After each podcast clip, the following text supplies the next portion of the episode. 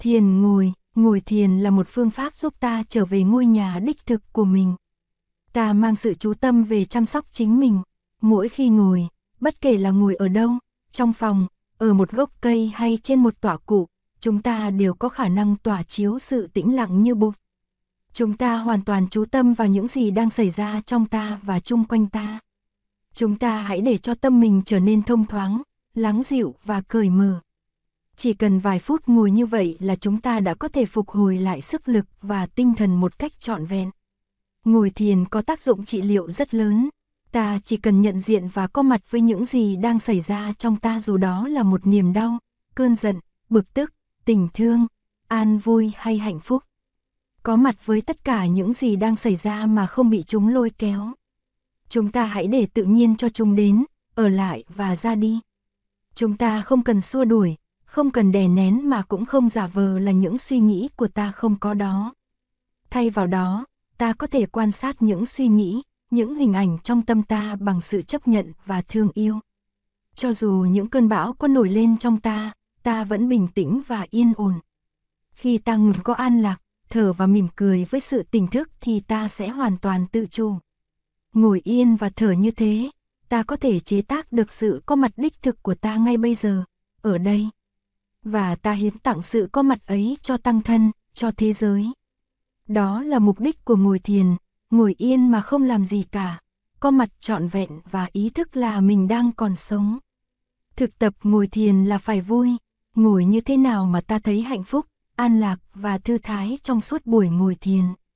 Ngồi thiền không phải là một lao tác mệt nhọc mà là cơ hội để tận hưởng sự có mặt của tự thân, của gia đình, của những người bạn đồng tu, tận hưởng sự có mặt của đất trời và vũ trụ. Không cần phải cố gắng gì cả. Nếu ngồi trên bồ đoàn, chúng ta phải chọn bồ đoàn nào thích hợp với mình. Chúng ta có thể ngồi bán già, kiết già hay ngồi chéo chân. Ngồi như thế nào mà ta cảm thấy thoải mái nhất, giữ lưng thẳng, đầu không cúi xuống hay ngửa ra và hai tay đặt nhẹ nhàng lên nhau. Nếu ngồi trên ghế, hai bàn chân ta phải đặt sát sàn nhà hoặc đặt trên một chiếc bồ đoàn. Nếu chân bị tê hoặc đau trong khi ngồi thiền, ta có thể nhẹ nhàng điều chỉnh lại thế ngồi. Ta có thể duy trì định lực trong khi đổi tư thế bằng cách theo dõi hơi thở và ý thức về những thao tác của ta.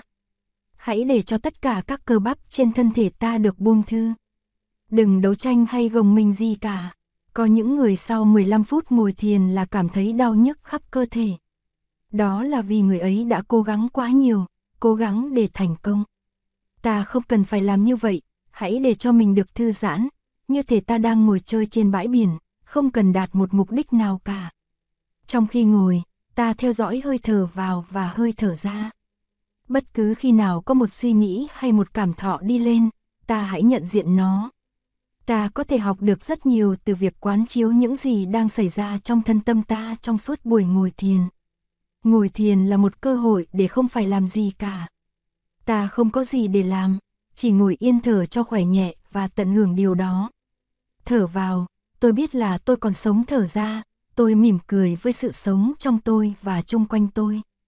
Còn sống là một phép lạ, chỉ cần ngồi yên, tận hưởng hơi thở vào ra đã là một niềm hạnh phúc lớn. Vì khi thở vào thở ra, ta biết là ta còn sống. Chừng đó đáng cho ta ăn mừng rồi. Vì vậy, ngồi thiền là một cách ăn mừng sự sống với hơi thở vào da của mình. Điều quan trọng là để cho thân thể buông thư hoàn toàn. Đừng cố gắng thành bột, chỉ cần ngồi cho hạnh phúc và chấp nhận chính mình như mình đang là. Cho dù trong thân ta có một vài căng thẳng, tâm ta có một vài đau nhức, ta cũng chấp nhận như vậy. Ta ngồi trong tư thế buông thư, thở thật nhẹ nhàng và dùng năng lượng chánh nghiệp để ôm ấp chúng. Thở vào, tôi đã về thở ra, tôi đã tới. Ta không cần phải rong ruổi đi đâu nữa. Ngôi nhà đích thực của ta đang ở đây trong giây phút hiện tại. Ta có vững chãi và tự do. Ta có thể mỉm cười và buông thư tất cả các cơ bắp trên khuôn mặt mình. Ta cần phải tập luyện để ngồi thiền cho thành công. Ta có thói quen cần phải làm một cái gì đó. Do đó, lúc ban đầu ngồi yên và không làm gì hết có thể là một việc khó khăn. Khi ông Nelson Mandela đến Pháp thăm Tổng thống François Mitterrand, báo chí đã phỏng vấn ông, ông thích làm gì nhất? Ông nói, điều mà tôi muốn làm nhất bây giờ là ngồi yên mà không làm gì cả. Kể từ khi được phóng thích khỏi nhà tù, tôi quá bận rộn, không có cả thời gian ngồi yên để thở. Vì vậy, việc tôi muốn làm nhất là ngồi yên và không làm gì cả. Nếu chúng ta cho ông Nelson Mandela vài ngày để ngồi yên không làm gì cả, liệu ông có thể ngồi yên được không? Đối với hầu hết chúng ta, ngồi yên không làm gì cả không phải là chuyện dễ dàng. Chúng ta có thói quen bận rộn, phải luôn làm một cái gì đó. Nếu không làm thì chịu không nổi. Vì vậy, chúng ta cần phải tập ngồi yên, để có thể không làm gì cả mà vẫn hạnh phúc. Ngồi yên và không làm gì cả là một nghệ thuật. Nghệ thuật ngồi yên, nếu chúng ta có khó khăn là không định tâm được, thì đếm hơi thở là một phương pháp rất hữu hiệu. Thở vào, đếm, một, thở ra, đếm, một, thở vào, đếm, hai, thở ra, đếm, hai, tiếp tục cho tới 10 rồi bắt đầu đếm từ một trở lại. Nếu chúng ta quên không biết mình đếm tới đâu thì hãy đếm lại từ một. Phương pháp đếm hơi thở giúp ta không bị lôi kéo bởi những suy nghĩ miên man, rối rắm. Ta tập trung tâm ý vào hơi thở và việc đếm hơi thở. Khi ta kiểm soát được những suy nghĩ của mình thì đếm hơi thở có thể không còn hấp dẫn đối với ta nữa. Vì vậy, ta có thể bỏ đếm và chỉ theo dõi hơi thở. Nếu thiền tập mà đấu tranh để đạt cho được một cái gì đó, để đến được một nơi nào đó hay cố gắng để thành công thì chúng ta không thể thư giãn được. Chúng ta hãy nhìn ra ngoài trời. Có thể ngoài trời đang có cây xoan hoặc cây sồi rất xinh đẹp và khỏe mạnh. Nó hoàn toàn là nó, nó không cần cố gắng gì cả. Nó cho phép nó như nó đang là tươi mát, xanh tốt và vững chãi. Chúng ta có thể hình dung, quán tưởng về núi. Núi rất hùng vĩ và vững chãi để bảo vệ, che chở cho tất cả các loài sinh vật mà không cần gắng sức hay căng thẳng. Thực tập thiền ngồi, chúng ta cũng vững chãi như núi. Chúng ta có thể thực tập như sau, thở vào, tôi thấy mình là núi thở ra, tôi thấy vững chãi. Để ngồi thiền thành công, chúng ta phải buông bỏ mọi căng thẳng trên thân thể và trong những cảm thọ của ta. Ngồi cho thật thoải mái, dù chỉ mới bắt đầu thở vào thở ra là chúng ta đã thấy khỏe nhẹ rồi. Đừng đấu tranh, ngồi cho khỏe và mỉm cười. Có cơ hội được ngồi yên như thế là một ân huệ lớn. Chúng ta là hải đảo tự thân của mình, lúc này không ai có thể bắt ta làm bất cứ điều gì. Không ai quấy rầy ta, không ai được quyền hỏi ta, nhờ ta đi đâu, không ai nhờ ta rửa nồi hay dọn nhà tắm. Đây là cơ hội quý giá để ta buông thư và thực sự là ta. Thiền hành, ý về muôn vạn nẻo, thiền lộ tâm an nhiên, từng bước gió mát dậy, từng bước nở hoa sen, mỗi ngày ta đi rất nhiều, nhưng thường thì ta chạy nhiều hơn đi. Những bước chân vội vã của ta đã in lên mặt đất dấu ấn của lo âu, buồn phiền, tuyệt vọng. Nếu ta có khả năng bước được một bước chân an lạc thì ta cũng có thể bước được hai bước, ba bước, bốn bước, năm bước cho an lạc, hạnh phúc của nhân loại và trái đất. Thiền hành là đi để mà đi, đi mà không cần tới, đó cũng là một sự thực tập. Tiếng Sanskrit có từ apranaita là vô nguyện hay vô tác, nghĩa là không đặt bất cứ một mục tiêu nào phía trước để chạy theo cả. Khi thực tập thiền hành, chúng ta cũng đi trong tinh thần đó. Chúng ta chỉ đi thôi, không có một mục đích đặc biệt nào hay không cần một đích đến nào. Chúng ta đi không phải để đến, chúng ta đi để mà đi. Tâm của chúng ta hay có khuynh hướng nhảy từ chuyện này sang chuyện khác, như một con khỉ truyền cành không bao giờ ngừng nghỉ. Tư duy của chúng ta có hàng triệu lối mòn và chúng luôn kéo chúng ta đi vào thế giới của thất niệm, lãng quên. Nếu chúng ta có khả năng chuyển hóa những lối đi của mình thành những con đường thiền hành thì mỗi bước chân của ta sẽ đi trong tỉnh thức. Hơi thở của ta sẽ hài hòa với bước chân, tâm ta sẽ tự nhiên lắng dịu và khỏe nhẹ hơn. Mỗi bước chân ta đi sẽ làm tăng trưởng niềm hỷ lạc và tạo nên một nguồn năng lượng tĩnh lặng chảy tràn khắp thân tâm. Bất cứ đi đâu, chúng ta cũng có thể thực tập thiền hành, từ bãi đậu xe vào văn phòng hay từ nhà bếp lên phòng khách. Đi đâu, chúng ta cũng dành đủ thời gian để thực tập thiền hành. Thay vì 3 phút, chúng ta dành 8 phút hay 10 phút. Mỗi lần đi xa, tôi luôn đến phi trường sớm hơn quy định một giờ đồng hồ để có thời gian thong thả. Ở đó tôi có thể đi thiền hành, rất thảnh thơi. Nhiều người hay muốn giữ tôi lại cho đến phút cuối nhưng tôi thường từ chối. Tôi nói với họ là tôi cần thời gian, thiền hành cũng giống như ăn cơm vậy. Mỗi bước chân ta đi đều có khả năng nuôi dưỡng thân tâm ta. Nếu chúng ta đi bằng những bước chân bực bội, yêu phiền thì thức ăn đó không lành mạnh. Thức ăn thiền hành phải có chất lượng cao hơn. Chúng ta hãy đi chậm lại và thưởng thức bữa tiệc an lành của chúng ta. Di, Max nói rằng, không có con đường dẫn đến an lạc, an lạc chính là con đường. Đi trong chánh niệm mang đến cho ta bình an và làm cho cuộc sống của ta trở nên thật hơn. Tại sao ta phải vội vã? Đích đến cuối cùng của ta cũng chỉ là cây nghĩa trang thôi. Tại sao ta không đi về hướng sự sống, tận hưởng niềm an lạc trong từng phút giây bằng mỗi bước chân của mình? Ta không cần phải tranh đấu, hãy đi cho nhẹ nhàng và thảnh thơi, tận hưởng từng bước chân mà ta đang bước. Mỗi bước chân sẽ mang ta trở về với giây phút hiện tại bây giờ và ở đây. Đó là ngôi nhà đích thực của chúng ta bởi vì sự sống chỉ thật sự có mặt trong giây phút hiện tại, ngay tại đây. Chúng ta đã tới rồi, đất là mẹ của chúng ta. Nếu rời xa đất mẹ, chúng ta sẽ bệnh hoạn. Do đó mỗi bước chân đi trong chánh niệm sẽ giúp ta trở về tiếp xúc với đất mẹ để chúng ta được khỏe mạnh trở lại.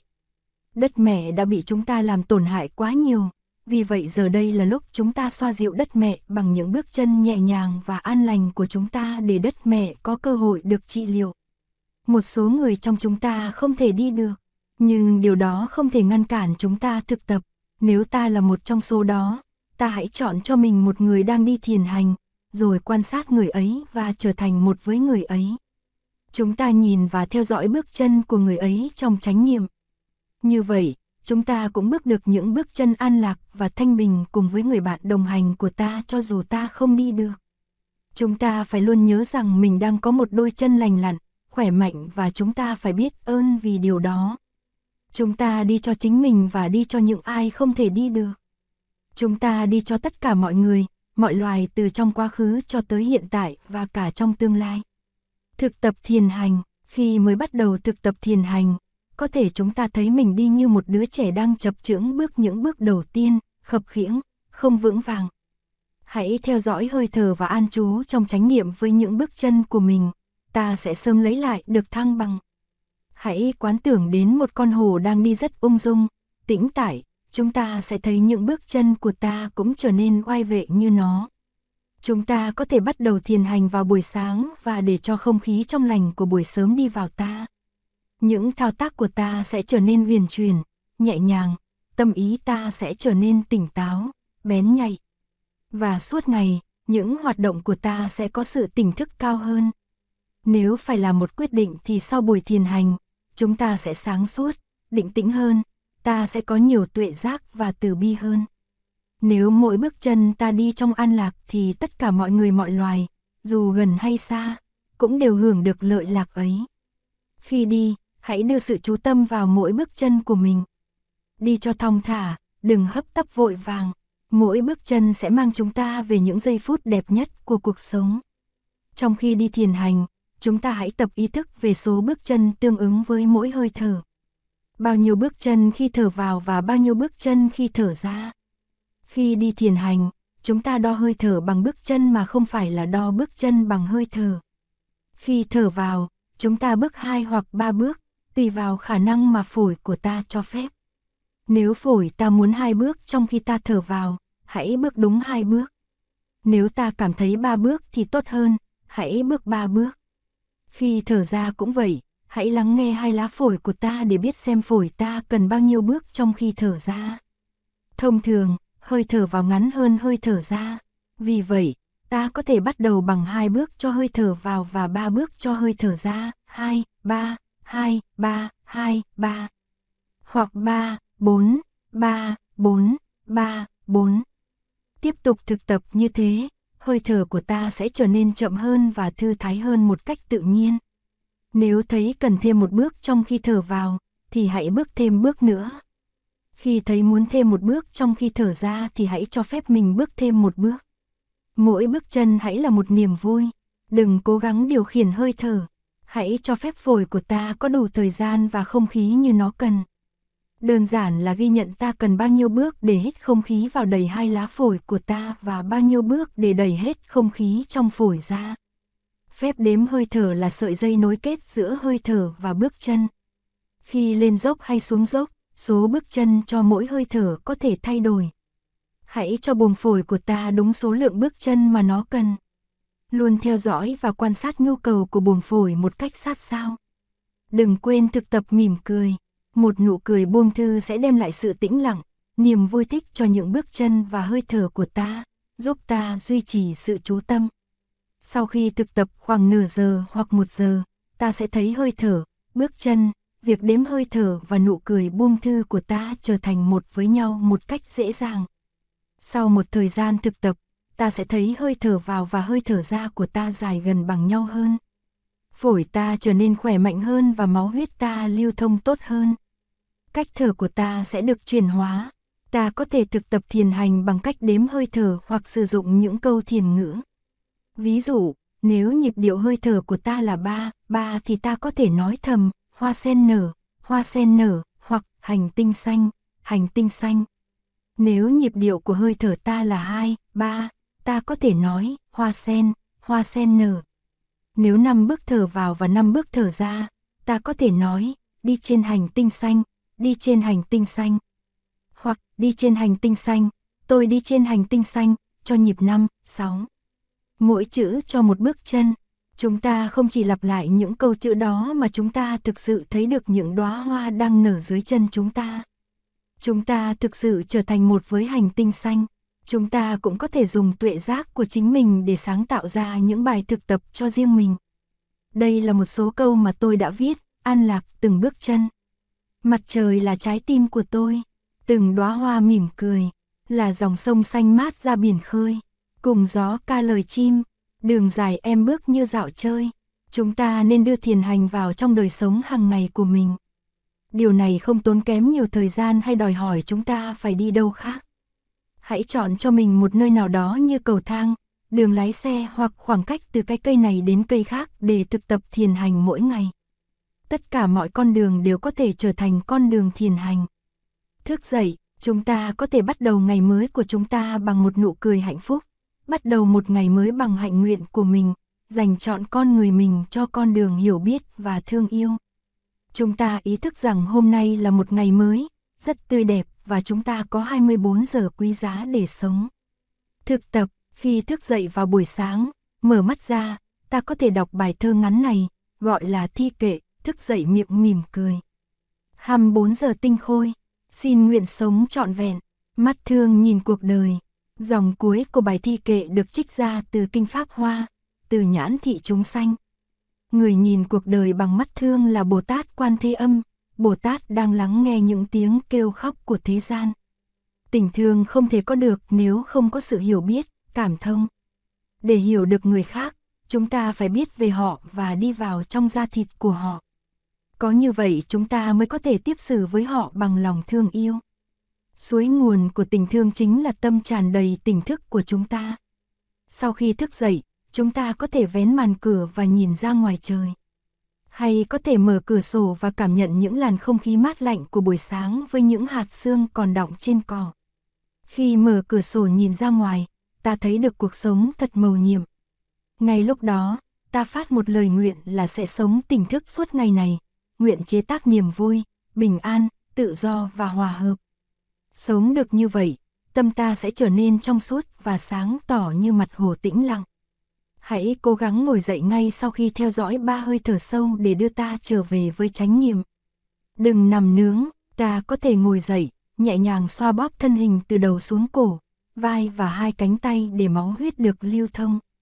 Ta có thể làm vài động tác co duỗi để buông thư các cơ bắp và các khớp xương, làm cho cơ thể tỉnh táo. Uống một ly nước ấm cũng giúp cho các cơ quan nội tạng của ta hoạt động tốt để khởi đầu cho một buổi sáng tốt lành. Chúng ta có thể tắm rửa hoặc làm những gì cần thiết trước khi đi làm, đi học hoặc đi đến thiền đường. Hãy cho mình đủ thời gian để không phải vội vã, hấp tấp. Nếu trời còn tối, hãy tận hưởng bầu không khí tĩnh mặc yên lắng với những ngôi sao lấp lánh như đang chào đón mình. Hãy hít thở thật sâu và tận hưởng không khí mát lạnh của buổi sớm. Trong khi đi thong thả ra xe, đến trường học, đến sở làm hoặc ra thiền đường, hãy để cho buổi sáng thấm vào tràn ngập con người mình và đánh thức thân tâm bằng niềm vui của ngày mới. Còn cách nào tốt hơn để bắt đầu ngày mới bằng nụ cười? Nụ cười của ta sẽ xác định sự thức tỉnh và quyết tâm sống trong an lạc của ta. Có bao nhiêu ngày ta đã để trôi qua trong quên lãng. Ta đang làm gì với cuộc đời mình? Hãy nhìn cho kỹ và mỉm cười. Một nụ cười chân thật sẽ bắt nguồn từ một trái tim tỉnh thức. Khi thức dậy, làm sao ta nhớ để mỉm cười? Ta có thể treo một cái gì đó lên cửa sổ hoặc trên trần nhà ngay đầu giường để nhắc nhở ta, như một cành cây, một chiếc lá, một bức tranh hoặc một câu gì đó gây cảm hứng cho ta. Khi quen với việc thực tập mỉm cười thì có thể chúng ta không cần sự nhắc nhở này nữa. Chúng ta sẽ mỉm cười ngay khi nghe tiếng chim hót hoặc khi nhìn thấy ánh nắng ban mai chiếu qua khung cửa sổ. Điều này sẽ giúp chúng ta bước vào một ngày mới nhẹ nhàng hơn, có nhiều cảm thông và hiểu biết hơn. Nghe chuông, thỉnh thoảng chúng ta cần một âm thanh nào đó để nhắc nhở chúng ta trở về với hơi thở ý thức. Chúng ta gọi âm thanh đó là tiếng chuông chánh niệm. Ở làng Mai và những trung tâm khác thuộc truyền thống làng Mai, bất cứ khi nào nghe chuông đồng hồ, chuông điện thoại hay chuông sinh hoạt, chúng ta đều dừng lại. Đó là những tiếng chuông chánh niệm. Khi nghe chuông, chúng ta dừng lại mọi nói năng, hoạt động và suy nghĩ. Chúng ta buông thư toàn thân và ý thức về hơi thở của mình. là một cách tự nhiên với niềm vui thích mà không phải là một hình thức cứng nhắc. Dừng lại thở, lấy lại năng lượng định tĩnh và bình an là chúng ta có tự do, và khi đó, những công việc mà chúng ta đang làm trở nên thú vị hơn, những người bạn trước mặt chúng ta trở nên thực hơn. Đôi khi, thân chúng ta ở đây mà tâm chúng ta thì lại đang ở một nơi nào khác. Vì vậy chúng ta không thực sự có mặt trong ngôi nhà đích thực của mình. Tiếng chuông có thể giúp ta đưa tâm trở về với thân. Đó là phương pháp thực tập trong tu viện. Tiếng chuông có thể giúp ta trở về với chính mình, trở về với giây phút hiện tại. Tiếng chuông được xem như một người bạn, một vị Bồ Tát giúp ta thức tỉnh. Ở nhà, chúng ta cũng có thể sử dụng tiếng chuông điện thoại, chuông nhà thờ, tiếng khóc của trẻ thơ, hay ngay cả tiếng còi báo động, tiếng xe cấp cứu, để làm tiếng chuông tránh niệm cho mình. Chỉ cần ba hơi thở có ý thức là ta đã có thể buông bỏ được những căng thẳng trên thân tâm và trở về với trạng thái tươi mát, trong lành của ta. Ở Việt Nam tôi thường được nghe tiếng chuông chùa, nhưng khi qua Tây Phương thì tiếng chuông chùa không còn nữa, chỉ có tiếng chuông nhà thờ. Một hôm, đang đi thiền hành trên một quảng trường ở tiệp khắc bỗng nhiên tôi nghe tiếng chuông nhà thờ đổ. Lúc đó tôi đã ở châu Âu được vài năm, đó là lần đầu tiên tôi tiếp xúc được với linh hồn Âu Châu xưa cổ một cách sâu sắc. Kể từ đó, mỗi khi nghe chuông nhà thờ, bất kể là ở đâu, Thụy Sĩ, Pháp hay Nga, tôi đều tiếp xúc sâu sắc với linh hồn châu Âu. Đối với những người không thực tập thì tiếng chuông không có ý nghĩa gì mấy. Nhưng nếu chúng ta có thực tập thì tiếng chuông mang lại một ý nghĩa tâm linh rất thâm sâu, có khả năng đánh thức những điều mầu nhiệm nhất trong chúng ta. Trong truyền thống làng Mai, chúng ta không nói đánh chuông mà nói là thỉnh chuông. Người thỉnh chuông được gọi là Gina, chi chung và cái rùi gỗ để thỉnh chuông là rùi thỉnh. Có nhiều loại chuông khác nhau, chuông đại hồng mỗi khi được thỉnh lên thì cả làng đều nghe, chuông báo chúng, báo hiệu thời khóa sinh hoạt của tu viện, mỗi khi thỉnh lên thì khắp tu viện đều nghe được. Chuông gia trì trong thiền đường được thỉnh lên trong các buổi pháp thoại, làm mới, ngồi thiền, tụng kinh, kế đó là chuông nhỏ, mini bell, đựng vừa vặn trong một cái túi mà chúng ta có thể mang đi bất cứ nơi đâu. Tất cả đều giúp chúng ta thực tập trở về theo dõi hơi thở. Chúng ta phải tập để thỉnh chuông cho được, điều này rất quan trọng. Nếu ta có vững chãi, thành thơi, có tỉnh thức, chánh niệm thì tiếng chuông ta thỉnh lên có công năng giúp người khác tiếp xúc được với những gì thâm sâu nhất trong họ. Thực tập, khi làm chi chuông và muốn thỉnh lên một tiếng chuông, điều đầu tiên ta cần làm là xá chuông. Chuông là người bạn giúp ta đưa tâm trở về với thân. Khi thân tâm hợp nhất thì tự nhiên ta có mặt trong giây phút hiện tại, ngay bây giờ và ở đây, chúng ta có thể sống đời sống của chúng ta một cách sâu sắc. Nếu ta sử dụng chuông nhỏ, đặt vừa vặn trong lòng bàn tay thì sau khi xá chuông ta đặt nó vào lòng bàn tay. Bàn tay ta là một đóa sen năm cánh và chiếc chuông nhỏ là một viên ngọc quý nằm trong lòng đóa sen. Trong lúc giữ chuông như vậy, ta thực tập thở cho có chánh niệm. Ta có thể sử dụng thi kệ để đưa tâm trở về với thân, để thực sự có mặt trong giây phút hiện tại. Nếu không thực sự có mặt trong giây phút hiện tại thì ta không phải là một vị chi trung giỏi. Vì vậy sau khi thở vào và thở ra hai lần theo bài thi kể, ta mới bắt đầu thỉnh chuông. Ba nghiệp lắng thanh tịnh, gửi lòng theo tiếng chuông, nguyện người nghe tỉnh thức, vượt thoát nẻo đau buồn. Bài thi kệ có bốn câu, một câu đi với hơi thở vào, một câu đi với hơi thở ra. Cố nhiên là bài thi kệ rất hay nhưng nếu ta không nhớ cũng không sao. Ta chỉ cần theo dõi hơi thở, thở vào ý thức là hơi thở đang đi vào, thở ra ý thức là hơi thở đang đi ra. Thở cho thân tâm lắng dịu cũng giúp ta trở thành một vị chi trung giỏi. Bây giờ, ta đã có đủ phẩm chất để sẵn sàng thỉnh chuông. Chúng ta nhấp một tiếng nhẹ nhàng để thức chuông, đó là một thông báo quan trọng cho chuông và cho mọi người. Chúng ta phải nhẹ nhàng với chuông để chuông không giật mình và chúng ta cũng báo hiệu cho mọi người biết là sẽ có một tiếng chuông được thỉnh lên sau đó, để mọi người chuẩn bị thân tâm nghe chuông với sự có mặt đích thực của họ. Tiếng chuông là tiếng gọi của bột trong ta, gọi ta trở về với giây phút hiện tại. Khi thức chuông, mọi người sẽ dừng lại những suy nghĩ, nói năng và hành động, trở về với hơi thở để nghe chuông. Chúng ta phải cho mọi người có đủ thời gian chuẩn bị thân tâm để đón nhận tiếng chuông, phải cho họ thời gian một hơi thở vào và một hơi thở ra. Có thể họ đang hào hức, nói chuyện hoặc suy nghĩ về một điều gì đó.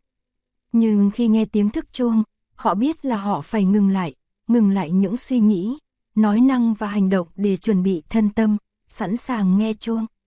Rồi ta thỉnh lên một tiếng chuông, thở vào, thở ra ba hơi thật sâu. Nếu thở vào, thở ra nhẹ nhàng thì sau ba hơi thở vào ra, ta sẽ trở nên thư thái, tĩnh lặng, khinh an và có chánh niệm hơn. Ta có thể đọc thầm bài thi kệ trong khi thở vào, thở ra, lắng lòng nghe, lắng lòng nghe tiếng chuông huyền diệu đưa về nhất tâm. Lắng lòng nghe, lắng lòng nghe, nghĩa là chúng ta nghe với tất cả trái tim của ta khi thở vào. Khi thân và tâm hợp nhất thì ta tiếp xúc được với sự sống với tất cả những mầu nhiệm đang có trong giây phút hiện tại, bây giờ và ở đây. Nếu thực tập giỏi thì nước chúa hay cõi tịnh độ của bụt sẽ luôn có mặt ngay bất cứ lúc nào ta nghe chuông và giúp ta trở về ngôi nhà đích thực của mình. Nghe điện thoại, đừng xem thường lời nói của mình, những lời nói ái ngữ có ảnh hưởng rất lớn đến người khác, có khả năng xây dựng hiểu biết và thương yêu. Lời nói có thể đẹp như châu ngọc, đáng yêu như hoa quý và có khả năng đem lại hạnh phúc cho rất nhiều người.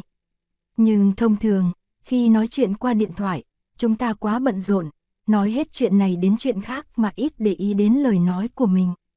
Điện thoại là một phương tiện truyền thông rất tiện lợi, đặc biệt là điện thoại di động lại càng nhiều tiện lợi hơn.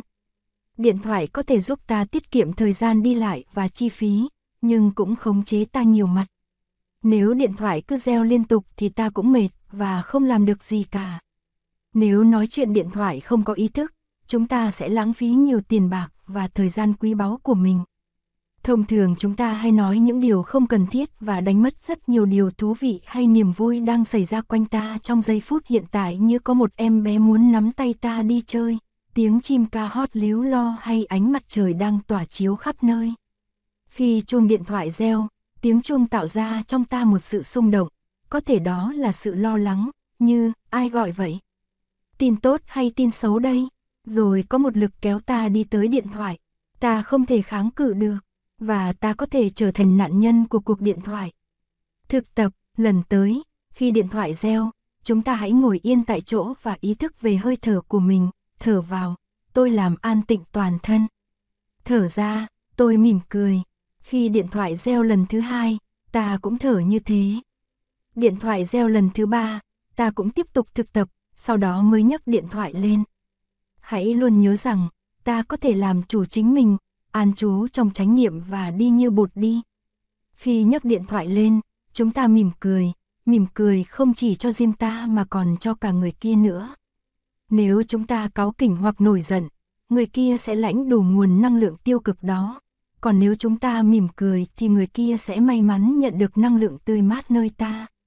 Trước khi gọi điện cho ai, hãy thở vào, thở ra hai lần và đọc thầm bài thi kệ rồi mới nhấc điện thoại lên bấm số, tiếng đi ngoài ngàn dặm. Xây dựng niềm tin yêu, mỗi lời là châu ngọc, mỗi lời là gấm thêu. Khi chuông điện thoại reo, có thể người bạn của ta cũng đang thở, mỉm cười và sẽ không nhấc điện thoại lên ngay cho đến tiếng chuông thứ ba. Ta hãy tiếp tục thực tập, thở vào, tôi làm an tịnh toàn thân. Thở ra, tôi mỉm cười với toàn thân. Cả hai, ta và người bên kia đầu dây đều đang thở và mỉm cười. Thật đẹp, ta không cần phải đi vào thiền đường mới thực tập điều mầu nhiệm này. Nó có sẵn ngay trong nhà hay trong văn phòng của mình. Thực tập thiền điện thoại có thể giúp ta trung hòa những căng thẳng hay trầm cảm trong ta và ta có thể mang bụt vào trong đời sống hàng ngày của mình.